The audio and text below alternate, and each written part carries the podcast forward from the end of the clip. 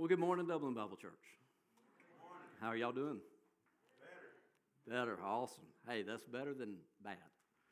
That's, uh, for those of you who don't know me, my name is Shane Preston. Uh, I'm a deacon here at Dublin Bible Church, and um, I'm honored to be able to bring the word to you today. Uh, I get to do this, yeah, I guess about once a year. I guess last time it's been about 10 months. And as I was preparing for the sermon, I found out that there was not just going to be one pastor, but now there's two. Now I'm looking out and I'm sitting here going, holy cow, there are four pastors sitting, sitting in the audience. So, all right. If y'all see me do this, I'm tagging one of y'all in, okay? I don't care who it is, I'm tagging one of y'all in. And if I don't have to, Jason, you can use this next week to, uh, to dry off. Uh, but y'all, I really am. I'm, I'm, I'm humbled to be able to uh, speak to you today. And we're going to continue um, our, our study in Philippians on happy. Happy question mark, happy dot, dot, dot, happy exclamation points. And uh, the main theme is joy. And, you know, last week it starts off with Paul saying, Rejoice in the Lord. In the very first verse of chapter 3. And here we are starting off, and I, love because he says, finally. And it's like it's, he's ending, he got into all that last week, but finally, rejoice in the Lord. He's, he's reminding us to rejoice in the Lord, rejoice in the Lord. It is safe for you. And that's actually kind of our our church wide memory verse. Um, but then he, he continues. So last week, you know, he's talking about faith in ourselves, that it's not there. We have to have faith in the Lord. Okay? No matter what your accomplishments, no matter what your past, it's faith in the Lord. And we can rejoice in that because it is safe. And that is such a blessing. Now, we're going to be in uh, Philippians 3, starting in verse 12. We're going to do 12 through 16.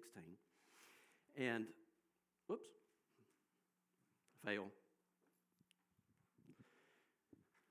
Jason has been using the ESV version, and I have NIV, so I figured I would at least continue with the ESV for part of it, at least what I'm going to be doing.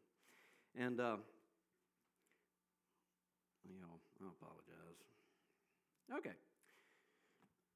what I want to do is I'm going to start, and I'm just going to read straight through it, and then we're going to start kind of breaking some of these verses down. Verse 12 Not that I have already obtained this, or am already perfect, but I press on to make it my own, because Christ Jesus has made me his own. Brothers, I do not consider that I have made it my own, but one thing I do, forgetting what lies behind and straining forward to what lies ahead. I press on towards the goal for the prize of the upward call of God in Christ Jesus. Let those of us who are mature think this way, and if anything you think otherwise, God will reveal that also to you. Only let us hold true to what we have attained. Before we get started, I just need to pray. I need to pray for a calm. I need to pray that God's going to give me the words. And then I'm going to pray over us. Father, I come to you uh, humbled, nervous. And I just want to lift that up to you. Lord, just that I would, uh, my words would be honoring to you, that they would be true, and that you would just give me the peace that I need as, as I speak this morning. And Lord, I also just want to pray for, for us as a, as a church. I know we come in with, with things heavy on our minds sometimes, distractions, hurts, rushed, whatever it may be, Lord. And I just pray for the next 30 minutes or so that, that you would just, just help us focus on, on what's important, which, which is Jesus. Help us uh, be, be attentive to the, to the Holy Spirit, that you would that He would guide us in the fact that maybe there's something here that we need, and Lord, that we could hear that, and Lord, just give us the strength to apply it. I praise you, Lord Jesus. Amen. Well, first things first. Now, I'm going to ruffle some feathers, but not in a bad way, in a sporting way. Monday, hey, Georgia national champions. What do you think about that? Two times. All right, y'all. I, I love football. I love college football. And I especially love my Georgia Bulldog football. And I know we've got several in here that are kind of scowling right now, maybe a little ticked off. I don't know. But you know what? Man, two years in a row. In the championship series, only one of the teams has ever done it. And I think most of y'all probably know who follow football who that is, and that's, that's Alabama. Yeah. Uh-huh. I knew it was coming. no, they didn't. Surprise. Um, but do you know who was a coach during that two time series for Alabama? Kirby Smart. Now, y'all, do you, if you've never played football, you have to, to keep this in mind how hard it is to build a team. You have to go out as a coach and you have to find your players. And your players are very specific. Each position is very specific. And it is very, very difficult to find the player that matches your system that can produce. Not only that, but then you've got to find a player that can sit behind that guy so that somebody else can come in. If that player gets tired or injured, well, guess what? You may have to do that again at the same position. Man, all right, Kirby has done it. And man, that is just, it's incredible to think that a coach has, has accomplished that much in that short of a time. But it's the team, okay? The coach picks the players, and the players play for that coach. And that's kind of basically where we're going to get started. Because that's kind of basically what Jesus is doing for us in these next few verses. And Paul is, is teaching us that. Now, like I said, now we're going to start kind of start breaking some of these verses down. And in 12, he says, Not that I have already attained this or am perfect.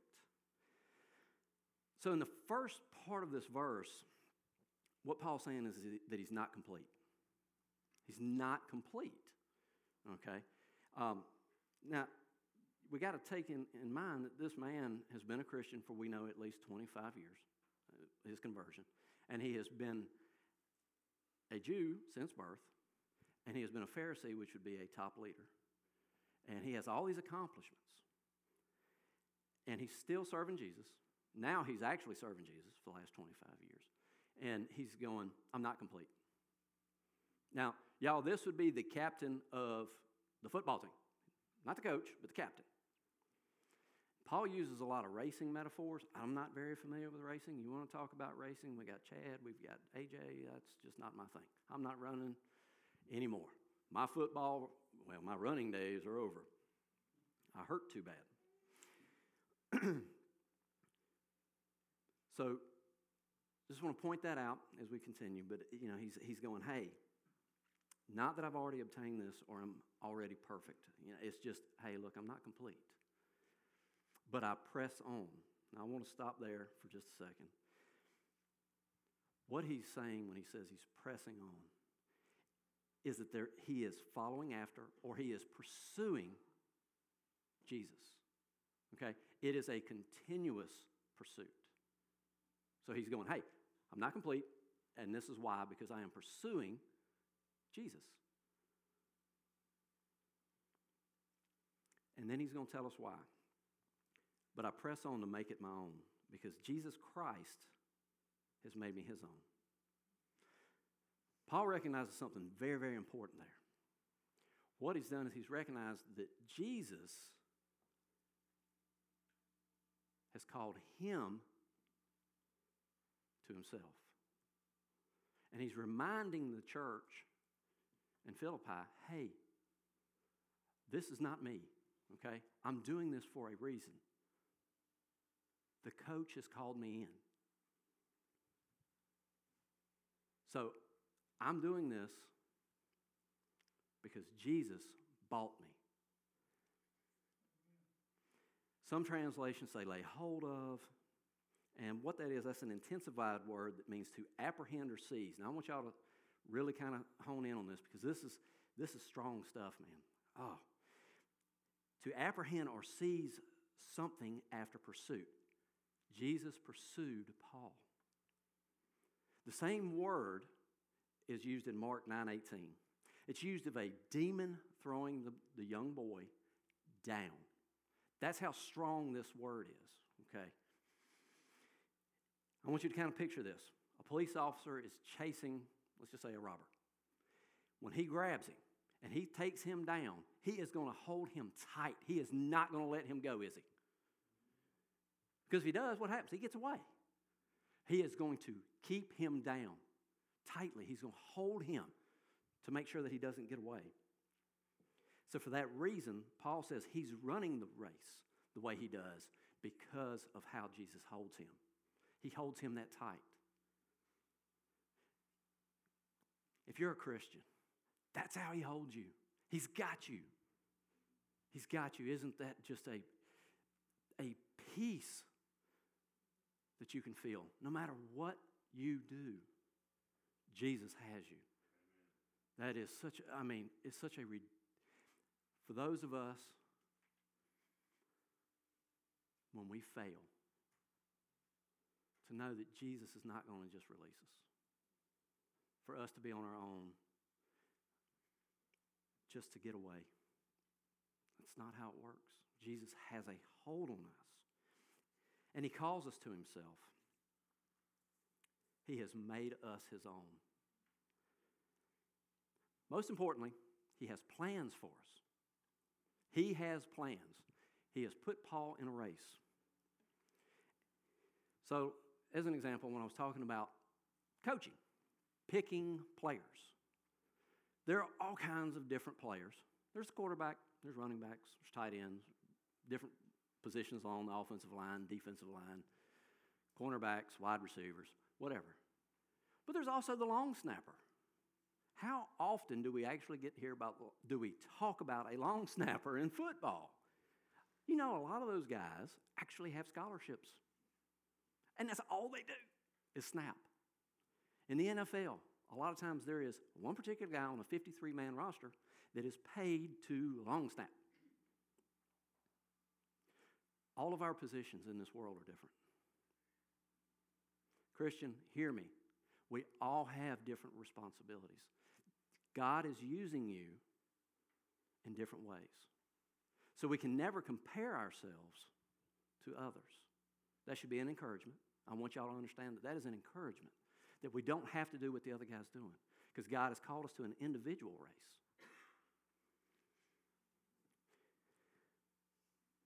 So he knows the way that he's going to use us, and he knows that he has plans for us and what he's going to do with us. And y'all, that, that again should make you rejoice in the fact hey, all right, I may not be in this race quite the way I need to be, but man, He has plans for me. He's got a hold of me, He's holding me. Man, He's there for me, He's with me, and He has the plans. I just have to play. In 13, it says, Brothers, I do not consider that I have made it my own. What he's saying there is he has not achieved the goal set before him yet. He's just going, hey, I just ain't achieved the goal, but I'm, I'm, I'm running. But one thing, but he's going, hey, I want y'all to pay attention here.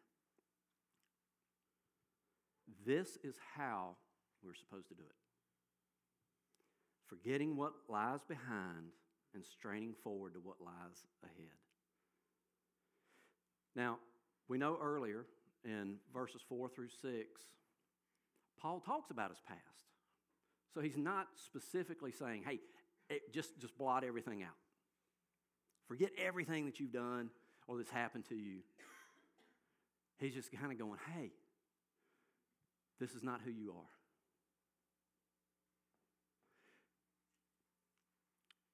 I kind of want to get a little bit deeper into this what he's doing is he's putting his past achievements and failures behind him. Um, it's kind of like a rearview mirror in a car, okay? When you're driving forward, you don't drive looking in the rearview mirror or the side view mirrors. If you do, you're going to get in an accident. But we use our rearview mirror and our side view mirrors to protect us. If we have a habit that God has maybe freed us from or, or is trying to free us from, He's going, hey, you're going to be okay. Yes, that's your past. And I need you to kind of put it behind you, but it's, it's still part of you. But it's not who you are. We've all failed. And, I'm and the thing about it is, when we're called to Christ, everybody's situation is different. Different ages, different backgrounds. But when we surrender our life to Jesus, He's making us new. But we still have a past. Tomorrow, I'm going to have a past of today. A week from now, I'm going to have another past. We can use this to help guide us to not continue to stay in the same mistakes that we've lived in in the past. Not only that, but we can also help others who might be going through things that we've went through in the past. So when he says forgetting what lies behind, he's not talking about just blot it out and it's gone. Okay, I just want I want to be real clear because sometimes we think that oh, I'm just supposed to forget everything that I've done and it's okay. That's not true. Because that's part of what makes you you.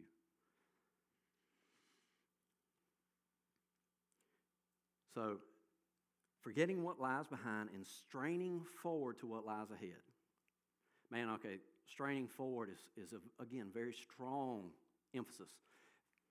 Going back to football. I told y'all I love football, and since Monday was the national championship, I might as well just get on that train and use it. Um, fourth and goal. You've got to score to either tie the ball game or win the ball. But you've got to score. The offensive line has to block the defensive line and linebackers or who else, whoever else.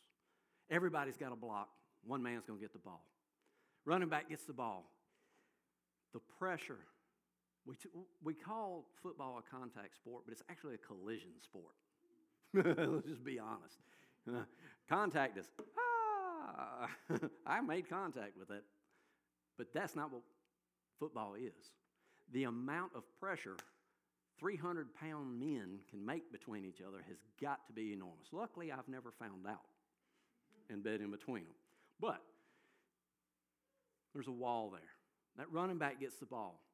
He hits the hole and he's straining the amount, he's churning his feet, he's leaning in. Every muscle in his body is trying to get to the goal. Every muscle. And he's churning, he's trying, and everybody is working in unison to try to get to that goal.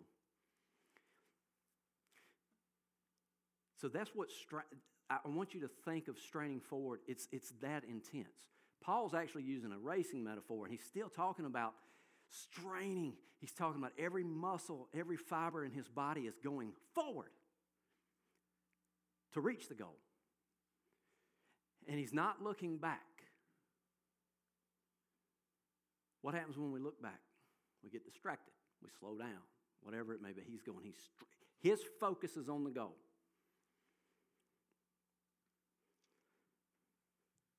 So that's what Paul's talking about, straining forward to what lies ahead. What lies ahead? That is the goal. We have a goal. So Paul's focus is in what's in front of him and how God's going to use him now and in the future. And that's the way that we, as Christians, should look at, at our life. We have to focus on, on the goal and what, what it is that Jesus wants us to do. In 14, he goes, I press on towards the goal of the prize of the upward call of God in Christ Jesus. He's pursuing, pressing on, he's pursuing the goal. So, right now, he's going, Why, in 13, why am I forgetting what lies behind and straining forward to what lies ahead? He's telling us now, he goes, I am pressing on towards the goal for the prize of the upward call of God in Christ Jesus. That is to complete, in Paul's terms, the race, the game. Not just complete it, but complete it in a victorious fashion.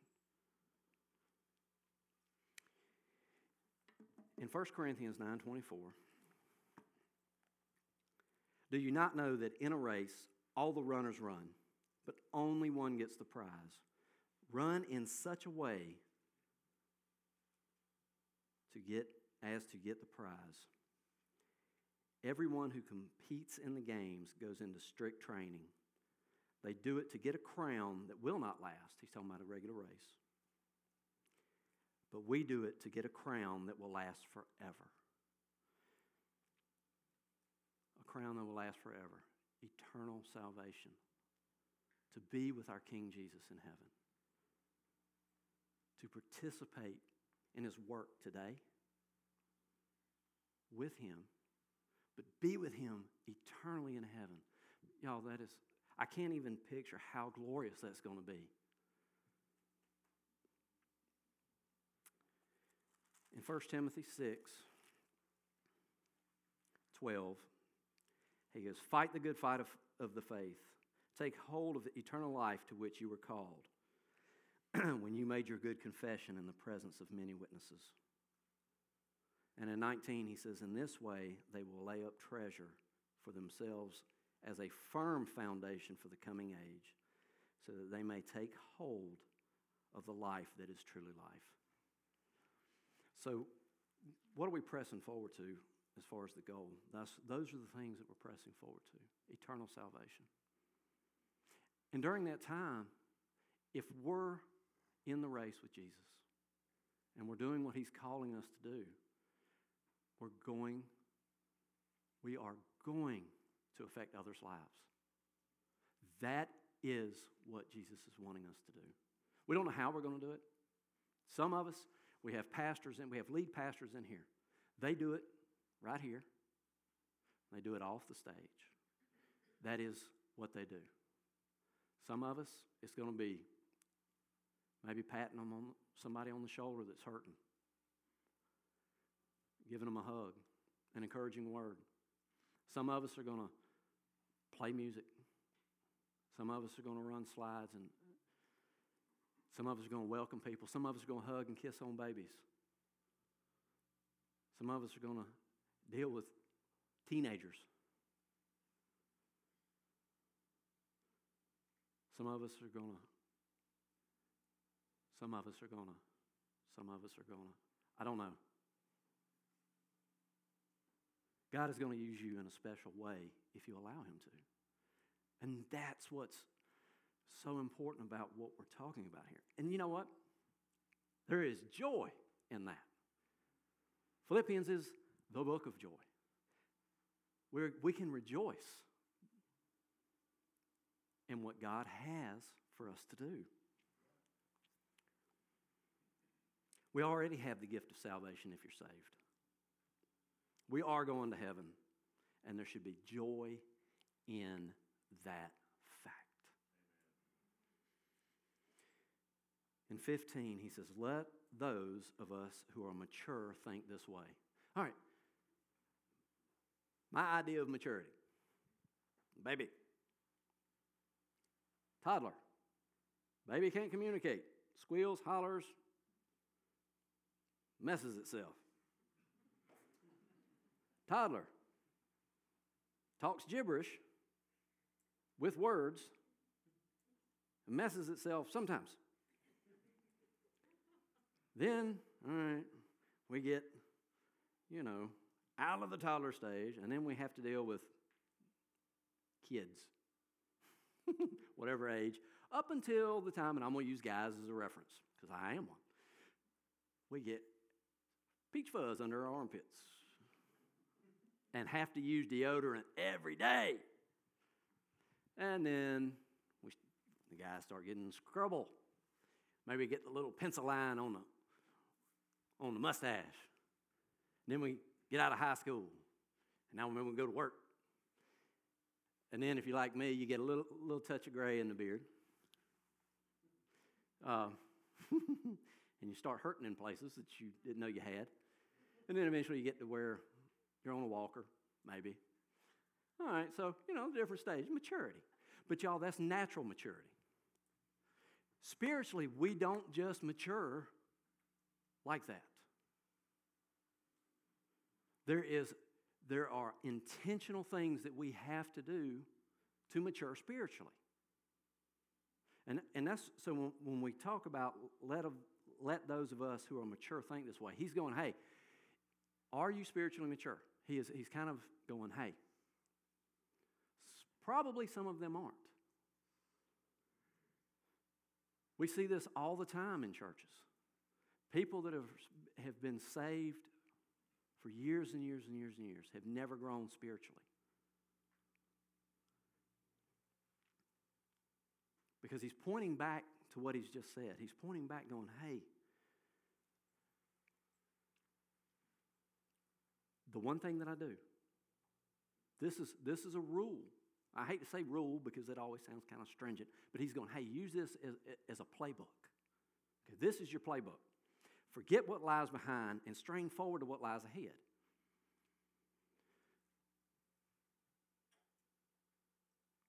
Maturity, spiritually, is growth. It is always growth. It's what Paul was saying earlier about hey, I am not perfect. I'm always growing, I'm always pushing forward. I'm not going to stop. I'm not going to go, hey, all right, I've made it. I've made it. Because if anybody could say I've made it, Paul, uh, hey, if we think of a general with a chest full of medals in the Christian world, that would be Paul. He, he would be one of the most decorated in history. But he's going, hey, uh uh-uh, uh, we gotta, I, I, gotta, I gotta keep going. Jesus has grabbed hold of me. He has put me in this race, and I'm, I'm, going, I'm going that way. I'm going with Jesus because He's got me, not because of anything that I've done. He's got me. So if He's growing, He's, he's going, hey, if you're mature, I want you to think this way. I want you to go, hey, we're going to put stuff behind us and we're going to strain forward. Now, how do you know? Maybe you're kind of going, well, how, you know, how, how can I judge myself if I'm a mature Christian? Or am I a maturing Christian? Two things empathy and humility. If we're going to be like Jesus, we have to think what Jesus did for us. Y'all, he is a king on the throne. And he's looking at his creation. And he's going, there's one thing, one thing that can bring them into my presence, into my Father's house. That is me dying, shedding my blood and my resurrection to have us to Him. He loved us enough to leave heaven, being surrounded by angels singing His praise and His glory, day in, day out. And He humbled Himself come here, to take on the beating, the tearing of His flesh, the cross, the humiliation, the death, the separation from his Father that had never happened before. He had always been with our Father in heaven. And when he took on our sins,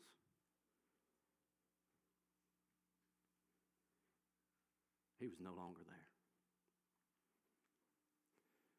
I want you to think just how much that had to hurt. We probably will never be able to understand it. But it just try.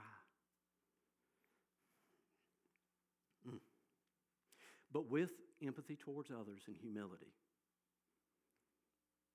we're going to have a growth in love for one another, for our neighbor. That's how we know that we are maturing. I had a situation um, when we talk about maturity, and, and this is where somebody owed me a lot of money. And I was pursuing uh, the avenue of possibly suing. Thank God we have elders that, that care. They came to me and said, Shane, hey, now I've read the New Testament four or five times completely through, not including whatever I've studied. And they said, hey, I want you to turn to 1 Corinthians 6, about the first 12, 15 verses. I read it. This man that I was going to sue was a brother in Christ. Now, I had to take on two things. I had two options. I had to be humble, or I had to try to get my money. And thank God, like I said, that we have elders and deacons and other members here that care for others because they can step into your life. They can step in, and if you're humble, you'll accept it. If somebody's hurting and you reach out, that's showing empathy. If you hurt with them, if you pray for others, that is empathy. So I just want you, want you to know what that looks like. And through that, our love of others grows.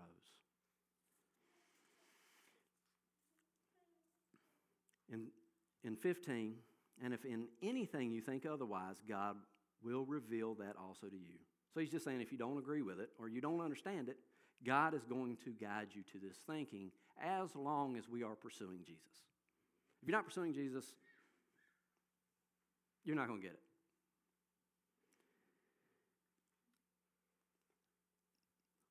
Let us hold true to what we have attained. We've been made new. This is, these are things that we have attained.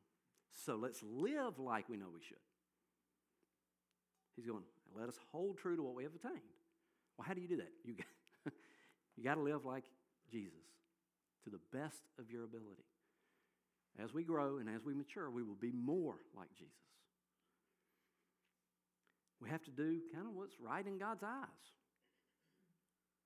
I was about to fail and do something that was wrong in God's eyes. He does not want me suing a brother in Christ. And I didn't. But if it hadn't been for others stepping in and God working in my life, that probably could have gone sideways. And what we've attained is freedom from sin. Man, that's powerful.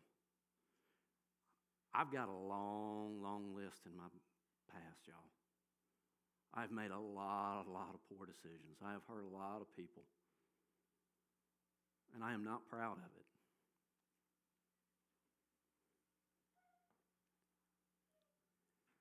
And it's not that I'm not going to fail again. But with Jesus, me being on his team because he picked me, I do have freedom from sin. I have eternal salvation. I get to spend eternity in heaven.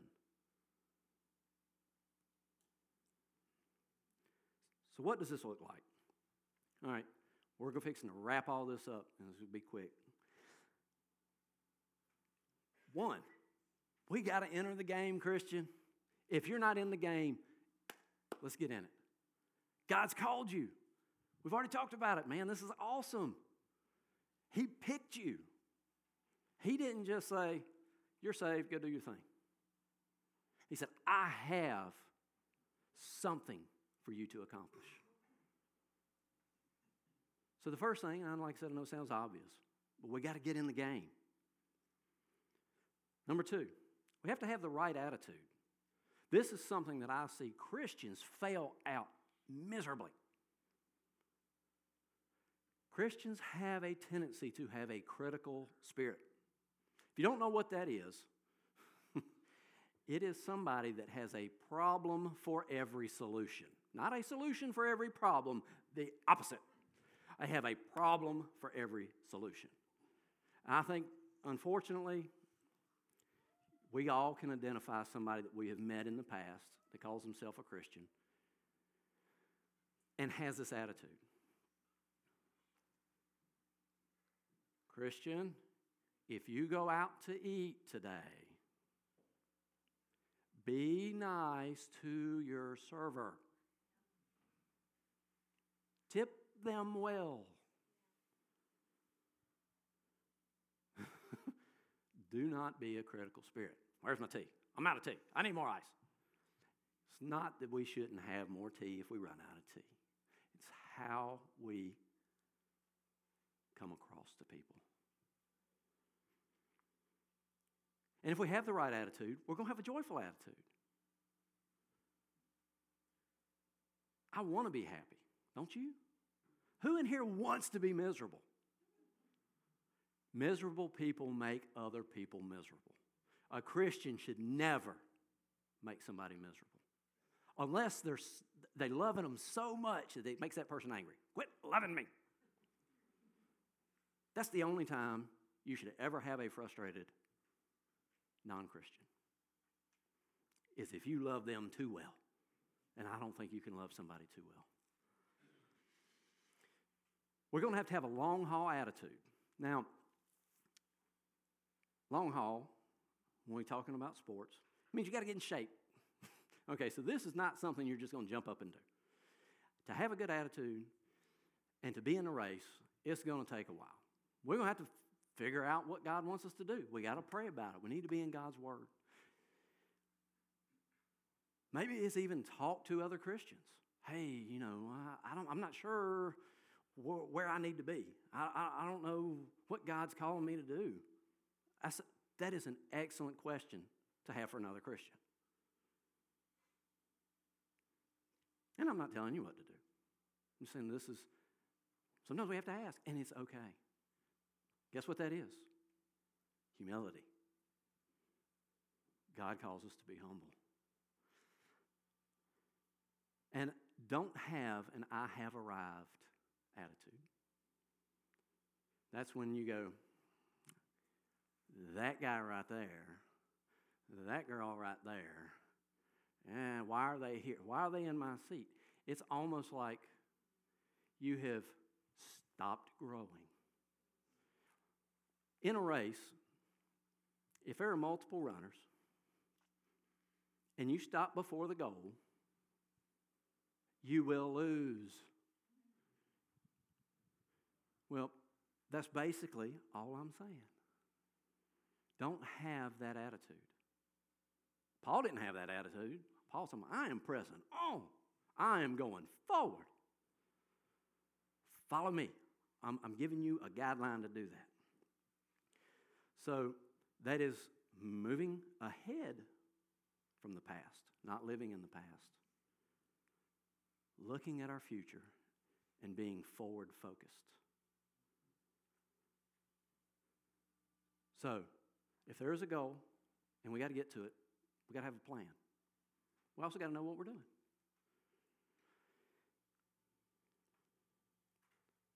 The only thing that I can tell you is I don't know what each of our purposes are. But I encourage you strongly, Christian, if you don't know what your purpose is, get in, get in God's Word. Please. Pray and pray and pray until you figure it out. Volunteer. Figure something out. Number three is give the proper effort. Now, we're not earning our way to heaven. I want to be very, very clear. We need a balance of God's word here. Some say God is sovereign and we don't need to do anything. That is false. Others say it's all up to us. That is false. Now, what Scripture does say is that God is in work in you. God is at work in you. So we work. So it's not a, this is a both and, not an either or. So God is sovereign. Yes, He is sovereign. And we don't need to do anything is wrong. And it's all up to us. No. We get to plant seeds. Maybe we get to water. God grows. So it's not all up to us. There is a little bit of truth in both of those phrases. That's why I say it's an it's an and both. Not an either or. And like I said, our example is Paul was pressing on and he was reaching towards a goal. Christian, I encourage you just to just to get in the race. Start praying if you don't know what to do. And you don't know how to get on track and figure out what God's wanting you to do.